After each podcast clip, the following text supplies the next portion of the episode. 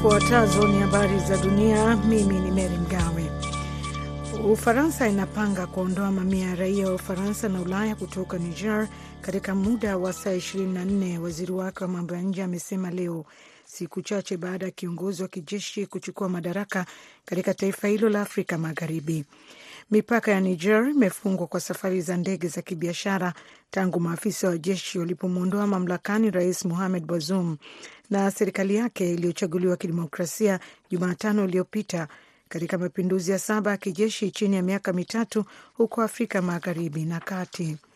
Mapinduzi yamesababisha mtekisiko katika eneo zima la Sahel ambako washirika wa magharibi wa Niger wanaofia kupoteza ushawishi wao kwa Russia na wamezungusha, wamezua, wamezusha hofu ya usalama huku makundi yenye uhusiano na Islamic State na Al Qaida yakiongeza nguvu katika eneo hilo kwa miaka mingi. Ufaransa imekuwa na wanajeshi katika eneo la Sahel kwa mwongo mmoja ikisaidia kupambana na uasi wa Kiislamu, lakini baadhi ya wakazi wa ndani wanasema wanataka utawala zamani wa kikoloni kuacha kuingilia masuala yao. Marekani, Ujerumani na Italy wana vikosi Niger kupambana na uasi na kutoa mafunzo. Hakuna tangazo lolote la vikosi kuondolewa hadi sasa. Kiongozi wa zamani wa Myanmar Aung San Suu Kyi atasamehewa makosa matano kati ya kumi na tisa ambayo alipelekea kufungwa kwake jela miaka thelathini na tatu, vyombo vya habari vya serikali vimeripoti Jumanne. Sehemu hiyo ya msamaha inapunguza kifungo chake kwa miaka sita. Taarifa za MRTV zinasema kwamba kiongozi wa kijeshi Jenerali Min Aung Hlaing alitoa msamaha huo kwa mashtaka ambayo yalimkuta na hatia ya kukiuka masharti ya virusi vya korona, kuingiza nchini kinyume cha sheria vifaa vya mazungumzo walkie talkies na uchochezi. Mshindi huyo wa tuzo ya Nobel ambaye wiki iliyopita alihamishwa kutoka jela na kuingia kifungo cha nyumbani katika mji mkuu Naypyidaw amekuwa kifungoni tangu jeshi lilipochukua madaraka kwa njia ya mapinduzi mapema mwaka elfu mbili ishirini na moja. Jumatatu utawala wa kijeshi uli, uli uchaguzi ulioahidiwa kufanyika mwezi huu, televisheni ya taifa imeripoti. Unaendelea kusikiliza habari za dunia kutoka idhaa ya Kiswahili ya Sauti ya Amerika hapa Washington DC. Kremlin imesema leo kwamba mada kuhusu kupanua kundi la mataifa ya BRICS itakuwa juu kwenye ajenda ya mkutano wa kilele wa kundi hilo ambao unatarajiwa kufanyika nchini Afrika Kusini Agosti 22 hadi 24. Kwa sasa nchi wanachama wa BRICS ni Brazil, Russia, India, China na Afrika Kusini. Afrika Kusini ilisema mwezi uliopita kwamba zaidi ya mataifa 40 yameonyesha nia ya dhati ya kujiunga na kundi hilo.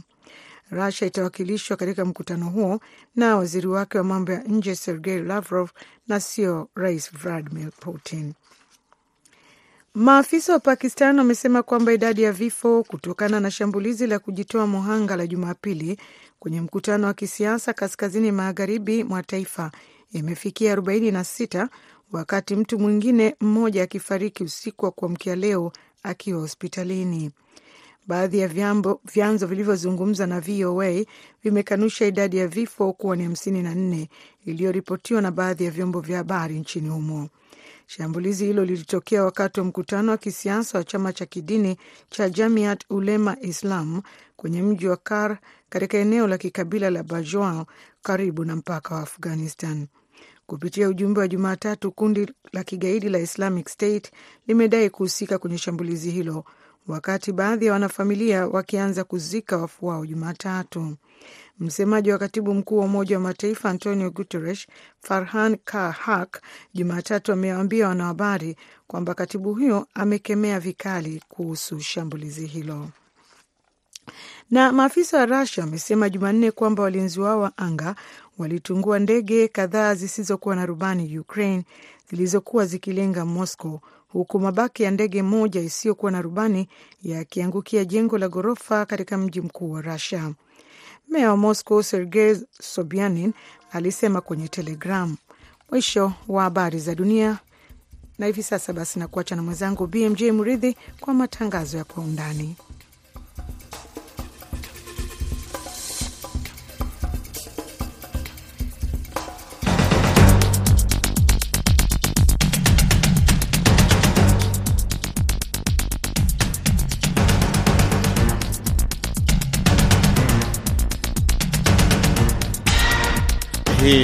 Kwa Undani kutoka idhaa ya Kiswahili ya Sauti Amerika, kipindi ambacho huangazia ripoti zinazogonga vichwa vya habari. Tunapekuapekua, tunachimbua, tunakupa maelezo ya kina zaidi kuliko ilivyo kawaida. Katika sehemu ya kwanza ya kipindi hiki tutaangazia mkutano wa kilele wa Mandela Washington Fellowship maarufu YALI wa mwaka 2023 unaowaleta pamoja viongozi vijana na unafanyika hapa jijini Washington. Wale wanaohudhuria wanasemaje?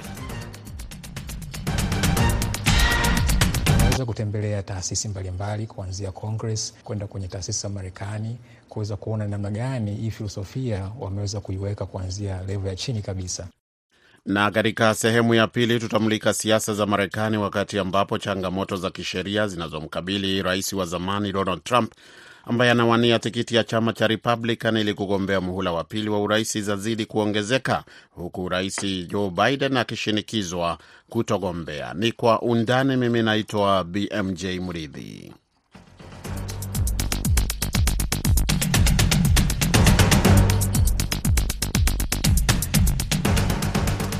Nam, kama ulivyosikia ni kwamba wizara ya mambo ya nje ya Marekani imeandaa mkutano wa Mandela Washington Fellowship kuanzia Julai 31 hadi tarehe 2 Agosti hapo kesho katika hoteli moja hapa jijini Washington, na ni mkutano ambao unakutanisha uh, watu mbalimbali mbali, hasa mamia ya viongozi vijana kutoka bara la Afrika ili kujifunza na kubadilishana uzoefu na wanafunzi vijana, wawakilishi wa serikali ya Marekani, sekta binafsi na asasi za kiraia ili kujenga uhusiano utakaoongeza wigo wa utendaji kazi zao. Mkutano huu unafuatia wiki sita za masomo ya kitaaluma na maendeleo ya uongozi kwa washiriki katika taasisi 28 za elimu ya juu nchini Marekani kama sehemu ya Mandela Washington Fellowship.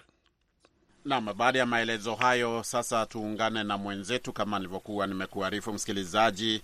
Harrison Kamau yuko katika eneo ambapo mkutano wa leo umefanyika. Harrison, tupe taswira ya mambo hapo ulipo, nini kimeendelea hii leo na yale ambayo unadhani kwamba msikilizaji anafaa kujua.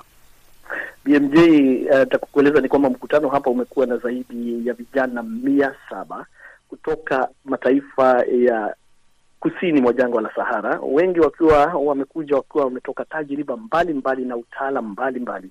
Uh, katika mkutano huu kitu cha kwanza tu kidogo ni kwamba msimamizi wa misaada ya Marekani barani Afrika Samantha, Samantha Power alifungua mkutano na kikao chenyewe akaguzia nguzo tatu, akisema ni usalama, akisema pia maendeleo ya kiuchumi na vilevile vile akisema kwamba kunahitajika kuwa na nguzo ya tatu ambayo nitakumbuka tu sasa hivi nitakueleza, lakini BMJ, kilicho muhimu na kimejitokeza ni kwamba usalama unahitajika Afrika ili mambo yakaenda shwari, kwa sababu vijana hawa wamejifunza mengi. Wengine ni wataalamu wa maswala ya maji, wengine ni wataalamu wa maswala ya dawa, wengine ni wataalamu wa maswala hata ya kijamii, wengine ni watetezi wa haki za binadamu. Kwa hivyo kinachohitajika baada ya kujifunza mengi na kupata washirika watakaowatumia ama kushirikiana barani Afrika, basi cha muhimu zaidi ni kuwa na usalama barani Afrika. Sawa kabisa. Na katika harakati pitapita pita zako, labda umepatana na vijana mmoja wawili hivi ambao labda unaweza kuzungumza nao? Ni kweli kabisa BMJ, nimebahatika kupata uh, rafiki zangu hapa tu. Mmoja anajulikana kama Victoria Merab, ni kutoka kule Uganda. Kuna Joan Grace ni kutoka DRC, na kwanza kabisa ningetaka uzungumze naye Victoria Merab kutoka Uganda, akueleze shughuli yake na namna mambo ambavyo yameendelea. Asante sana Victoria, karibu kwa kipindi chetu cha Kwa Undani. Hebu moja kwa moja tu tuende, unaambie na wewe nini ambacho umekiona hapo na ni nini ambacho unaweza kusema. E, Waingereza wanasema take home, ambacho unakipeleka nyumbani kutokana na kongamano ambalo limekuwa hapo na vilevile vile mafunzo ambayo yamefanyika kwa wiki kadhaa. Asante uh, sana uh, vile wamekuambia, jina langu ni Victoria Merabakini. Uh, na run organization inaitwa Streetlights Uganda. Streetlights Uganda inatoa watoto kwa streets za Uganda kaa tunafanya art education, kuwasaidia wakuwe kaa wanaweza kuenda shule, lakini tunawafunza vitu za mkono. Um, hapa saa zenye tulikuja hapa sikujua tunaenda kujifunza vitu mingi kaa vile tumejifunza, lakini kitu yenye imekuwa kubwa kwangu ni kujifunza ati tumepata ma connections mingi, tumepatana na watu wengi, hata watoto wenye wametoka Afrika tulikuwa wengi sana, out of 700 watu tumekuwa hata kaa tuko kwa cohorts zetu kaa watu 25 kwa kila cohort. Na hizi cohort tumejifunza vitu mingi tumejifunza mambo za leadership and all that lakini connections zimekuwa kubwa sana. Sahizi nimejipata na watoto wa kutoka zambia na zimbabwe tunaenda kuanza steam uh, project uh, steam in the parks. Inaenda kuwa kaa inafunza watoto wenye wako kwa streets kuwa kuwa kaa wanaweza kufanya kujiinvolve kwa steam processes like science technology environment art and mathematics. Sa tunaenda kufanya vitu kama hizo na vitu zingine mingi. So to me connections zimekuwa kubwa sana. Asanteni. Shukran Ah, sana. Pia kama wakati huo. na mgeni mwingine Aha, wakati wewe kuna mmoja pia hapa kutoka DRC atakueleza jina lake, na huyu naye ameniambia kwamba anashughulika na maswala ya usalama hasa katika mashariki mwa Kongo. Hebu Hebu upate kumsikia.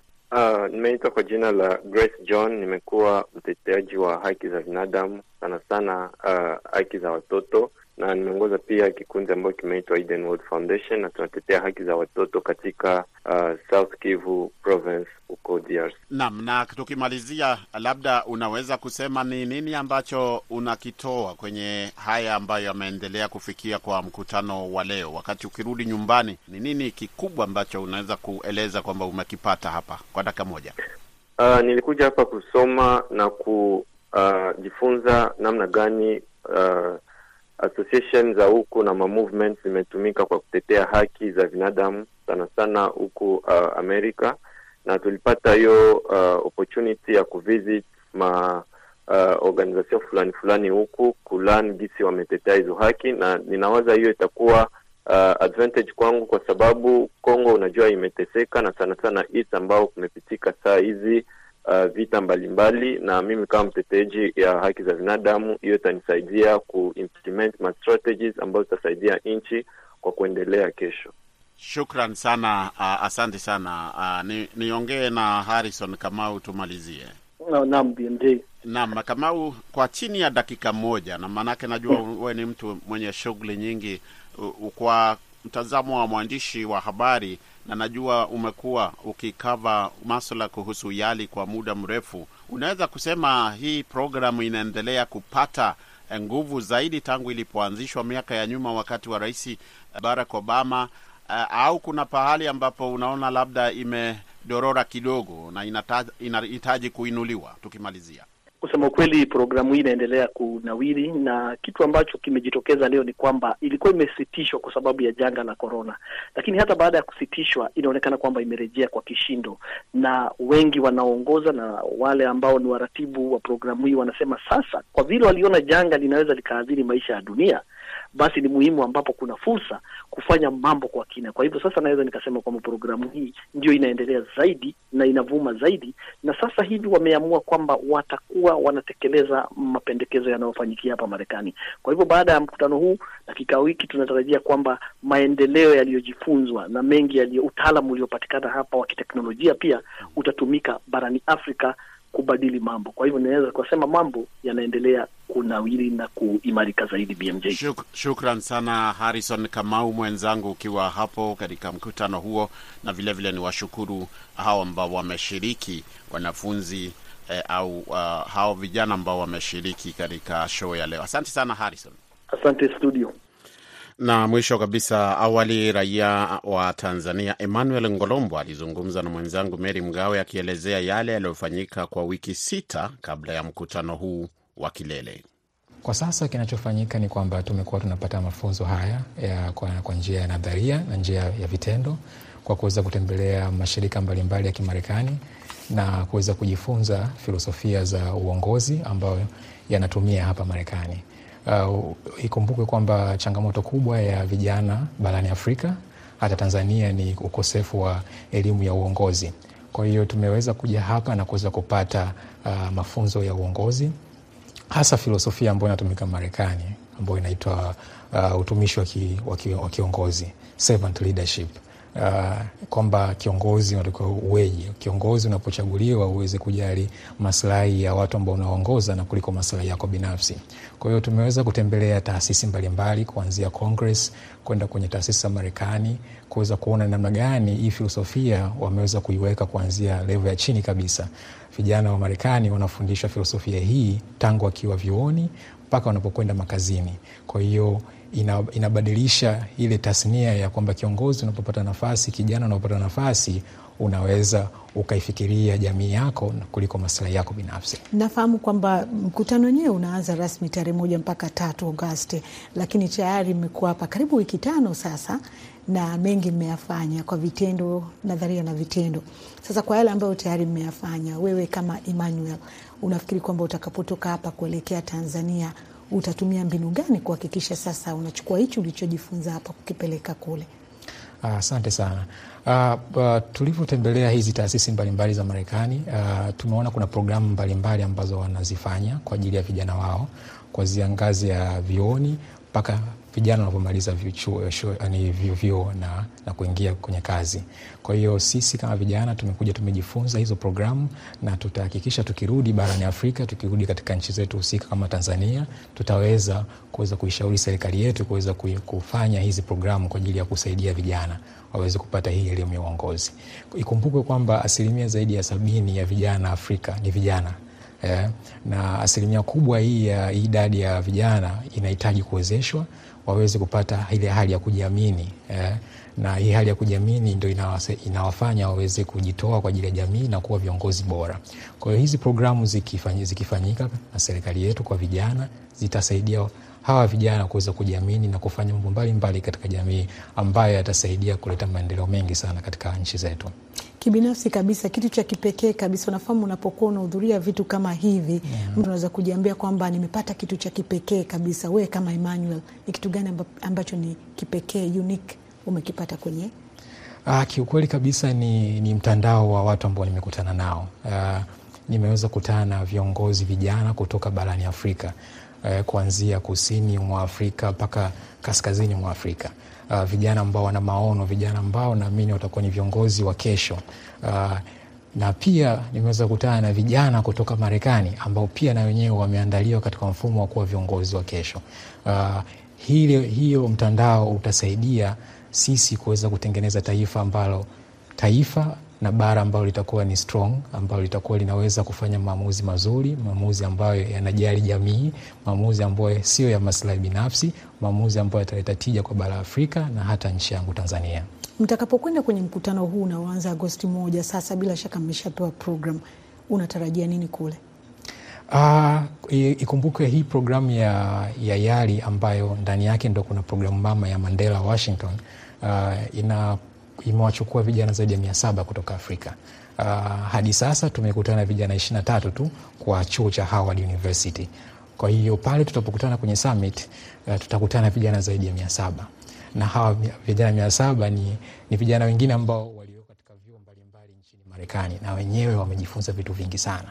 Kwa hiyo tutapokutana katika huu mkutano wa pamoja, tutaweza kubadilishana yale mawazo, tutaweza kuongeza mtandao wetu wa, wa, wa kufahamiana na kuangalia namna gani tunaweza tukaisaidia Afrika, tunaweza tukasaidia nchi zetu husika. Kwa hiyo ni kitu ambacho tuta nitajifunza kwenye huu mkutano, lakini pia tutakutana na viongozi wakubwa sana kutoka Marekani ambao watakuwepo katika huu mkutano na tunategemea kujifunza mambo mengi zaidi ya kuweza kupeleka barani Afrika na hasa nchini kwangu Tanzania. Na mkutano anaozungumzia Emmanuel Ngolombo, raia wa Tanzania, ndio huo unaoanza ulianza jana, unamalizika hapo kesho. Emmanuel Ngolombo anatukamilishia sehemu ya kwanza ya kipindi Kwa Undani. Usiondoke, kwani nitarejea hivi punde na sehemu ya pili.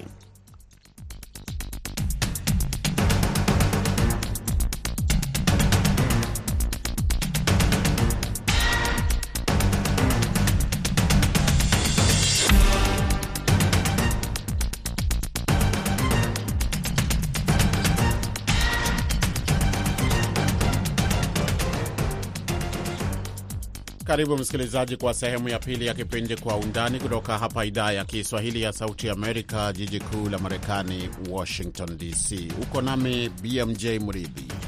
Mashtaka mapya ya uhalifu yalipotangazwa dhidi ya rais wa zamani wa Marekani Donald Trump hivi karibuni, mwanasiasa huyo ameonekana kuyapuuza katika siku za karibuni kwenye mikutano ya kampeni. Kwingineko, Hunter Biden, mtoto wa rais Joe Biden, pia anakabiliwa na changamoto za kisheria ambazo zinamuweka rais mwenyewe chini ya uchunguzi wa Warepublican. Trump ameyaita mashtaka hayo kuwa ya kipuuzi, akisema kwamba wanaomfungulia mashtaka hayo wana nia ya kumfungia njia mgombea huyo anayeongoza katika kura za maoni kama mwaniaji atakayepeperusha bendera ya chama cha Republican. Alhamisi iliyopita waendesha mashtaka wa serikali kuu waliongeza mashtaka matatu mapya ya uhalifu yanayohusiana na njama ya kuzuia haki katika uchunguzi wa madai ya Trump ya kushughulikia vibaya nyaraka za siri.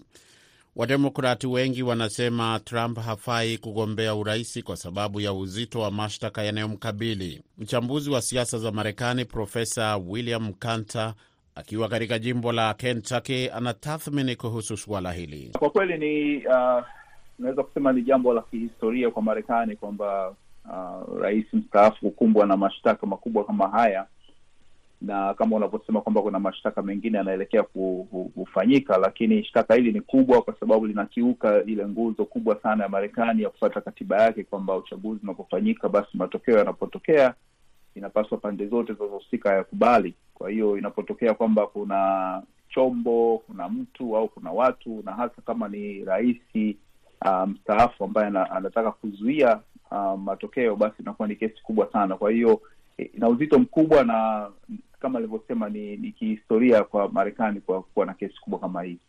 Kuna kesi hizo ambazo tumezitaja zilizofunguliwa awali na tumeona katika siku za karibuni tu uh, zinaendelea uh, kuongezewa uh, ile ambayo ilikuwa inamkabili kuhusu uh, nyaraka ambazo aliweka yeye wakati ameshaondoka madarakani.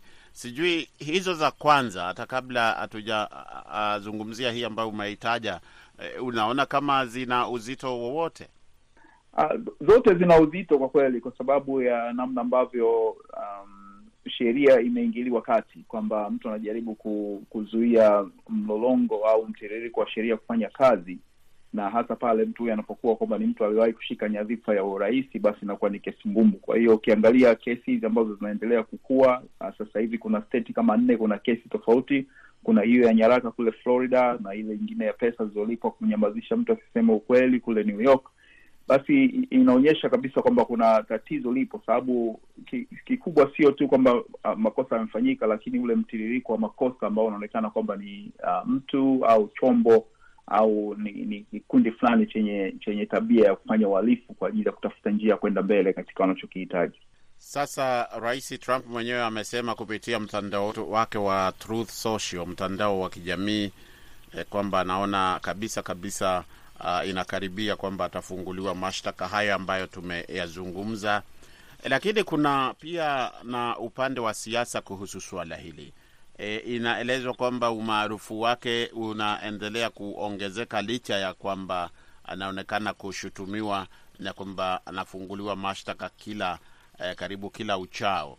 Uh, sijui unaonaje kuhusu wafuasi wake na watamsaidia uh, ku kuongeza umaarufu hata zaidi kuelekea kwa uchaguzi ujao? Na nafikiri kinachotokea ni kwamba umaarufu unaonekana ni sababu ya kwamba watu wadogo wadogo wanaochanga michango ya kumsaidia katika kampeni zake za kisiasa, lakini kadri tunapoendelea mbele na kadri ambavyo mashtaka yanafunuliwa yana uh, na kesi zinasikilizwa, nafikiri uh, hata watu wanaomchangia nao watajiuliza mara mbili kwamba tunachanga kwa ajili ya uh, kazi ya kisiasa, lakini matokeo yake inakwenda kwenye shughuli za kisheria za kumtetea Trump. Kwa hiyo uzito wa wale makosa uh, ndo utasababisha kuonyesha kwamba hata ile nguvu alionayo haitaweza kushikilia vile vile kama ilivyo mpaka mwisho wakati wa uchaguzi. Kwa hiyo makosa yanavyozidi kuwa mengi na aina ya makosa yanavyojitokeza, na ndio hivyo hivyo, na nguvu yake inategemewa kwamba itapungua kadri tunavyoendelea. Kwingineko, mgombea uraisi wa chama cha Republican Vivek Ramaswamy aliziita kesi zinazomkabili Trump kuwa ni mashtaka ya kisiasa na akasisitiza kwamba ikiwa yeye mwenyewe atashinda kinyang'anyiro cha urais mwaka 2024 atamsamehe Trump. Tumemuuliza Profesa William Kanta anavyoliona suala la wafuasi wa rais Trump kuendelea kumshabikia licha ya kukabiliwa na mashtaka hayo. kesi yoyote inayomhusisha mgombea urais au mgombea wa nafasi yoyote ya kisiasa lazima itakuwa na madhara kwake, lakini pia unaweza uh, kuangalia kwamba yule ambaye ni mhusika uh, wa nafasi inayogombewa kisiasa anahusika kwa ukaribu kiasi gani na kesi inayomuhusu. Mwezi uliopita Hunter Biden, mtoto wa rais Joe Biden, alishtakiwa kwa makosa mawili ya kushindwa kulipa zaidi ya dola elfu mia moja za kodi kutoka kwa zaidi ya dola milioni 1.5 katika mapato kati ya mwaka 2017 2018, na alitarajiwa kujibu mashtaka Jumatano baada ya kufanya makubaliano na waendesha mashtaka ambao walikuwa wakipanga kupendekeza miaka miwili ya kipindi cha uangalizi dhidi yake badala ya kufungwa gerezani. Lakini Alhamisi iliyopita mtoto huyo wa rais alitarajiwa kukiri kosa kwa kushindwa kulipa kodi hiyo kama sehemu ya makubaliano. Mpango huo haukufua dafu. Maneno ya mkataba huo sasa yanarekebishwa kwa mujibu wa maelekezo ya jaji. Changamoto za kisheria zinazomkabili Hunter Biden pia zinatumiwa na Warepublican kutoa shinikizo kwa rais Joe Biden kujiuzuru au kutogombea tena nafasi hiyo. Huyu hapa Profesa William Kanta. Kweli kwamba katika swala la uh, kesi ya Hunter Biden ilikuwa ifanyike makubaliano, lakini jaji kwa kutumia vipengele vya kisheria amesema kwamba makubaliano anataka yapitie kwa undani zaidi. Kwa hiyo pamoja na kwamba ni sheria inafuatwa, lakini upande wa pili wa Republicans unaona kama vile ni upendeleo unafanyika kwa upande wa, wa Hunter Biden kwa sababu ya kwamba rais ambaye kwenye madaraka ni baba wa, wa mtuhumiwa. Kwa hiyo uzito upo na mashaka yapo, lakini ukaribu wa kesi na mhusika kwenye uchaguzi ndio kitu kikubwa ambacho kinaweza kumwathiri katika nafasi yake. Kwa hiyo ukiangalia kesi ya, ya ya Joe Biden na kesi ambazo zinamwandama uh, Donald Trump ni vitu viwili tofauti, kwa sababu Trump ni zinamhusu yeye mwenyewe moja kwa moja, wakati uh, Biden ni kwamba ni, ni, ni mmoja wa wanafamilia yake. Wakati huo huo, jopo kuu la mahakama ya serikali kuu hapa Marekani linalochunguza juhudi za kuzuia mpito au mamlaka kufuatia uchaguzi wa mwaka elfu mbili na ishirini huenda likamfungulia mashtaka zaidi rais Donald Trump ambaye ni rais wa zamani wakati wowote wa sasa. Ishara kadhaa za hivi karibuni zinaonyesha kufunguliwa mashtaka kunakaribia, na Trump mwenyewe alitabiri kwamba mashtaka yanaweza kuja siku yoyote sasa. Matarajio ya kufunguliwa mashtaka kwa rais huyo wa zamani kwa mara nyingine tena yameongezeka baada ya rais huyo wa zamani kusema hadharani kwamba alikuwa amepokea barua kutoka kwa idara ya sheria na ni barua ambazo kwa kawaida hutumwa wakati waendesha mashtaka wanaamini kuwa wana ushahidi wa kutosha kumfungulia mashtaka mtu binafsi. Kumekuwa na maoni mseto kuhusu uh, yale ambayo huenda yakamkumba hasa rais wa zamani Donald Trump katika mchakato huu wa kuelekea kwa uchaguzi. Huenda kesi hii ikawa kama umezungumza hapo, jinsi wafuasi wake wanavyoeleza, lakini nimeona wachambuzi wengine wakisema pia kwa sababu ya uzito wa kesi hizi zinazomwandama huenda e, ikambidi yeye aondoke kwenye kinyang'anyiro. Wewe kama mchambuzi unaona kuna uwezekano kama huo? Inatakiwa hiyo imeshatokea kama hivyo, lakini wote tunamjua Donald Trump na yeye anategemea nguvu ya, ya ile msingi um, wake aliouweka wa watu wanaomsaidia. Kwa hiyo kama nilivyosema kwamba kadri ambavyo ile nguvu inapotea ndo ambayo ita, itaonyesha nini kitatokea baadaye. Kwa hiyo kwa sasa hivi ni, ni mapema mno kusema, lakini kadri ugumu, ukubwa na aina za kesi zinavyojitokeza na undani wake itasababisha hata ile nguzo yake alionayo watu wanaotegemea nayo itapungua nguvu. Kwa hiyo pale sasa nafikiri hata yeye na washauri wake wataona kwamba kuna haja ya kujitoa katika kinyang'anyiro, kwa sababu kutakuwa na matumizi makubwa sana ya pesa katika kulinda uh, upande wa kisheria kuliko kuongeza nguvu katika upande wa kisiasa, na kishatokea hali kama hiyo, basi inakuwa nguvu ya mgombea uh, haipo tena na atajitoa. Shukran sana Profesa William Kanta kuzungumza na Sauti ya Amerika. Asante sana msikilizaji. Profesa William Kanta ndiye anayetukamilishia sehemu ya pili, na hivyo basi kipindi kizima hiki cha Kwa Undani, kwa niaba ya wote ambao wamekifanikisha, mwelekezi amekuwa ni Saida Hamdun, msimamizi Meri Mgawe, mimi hapa studio naitwa BMJ Mridhi. Kwa heri ya kuonana.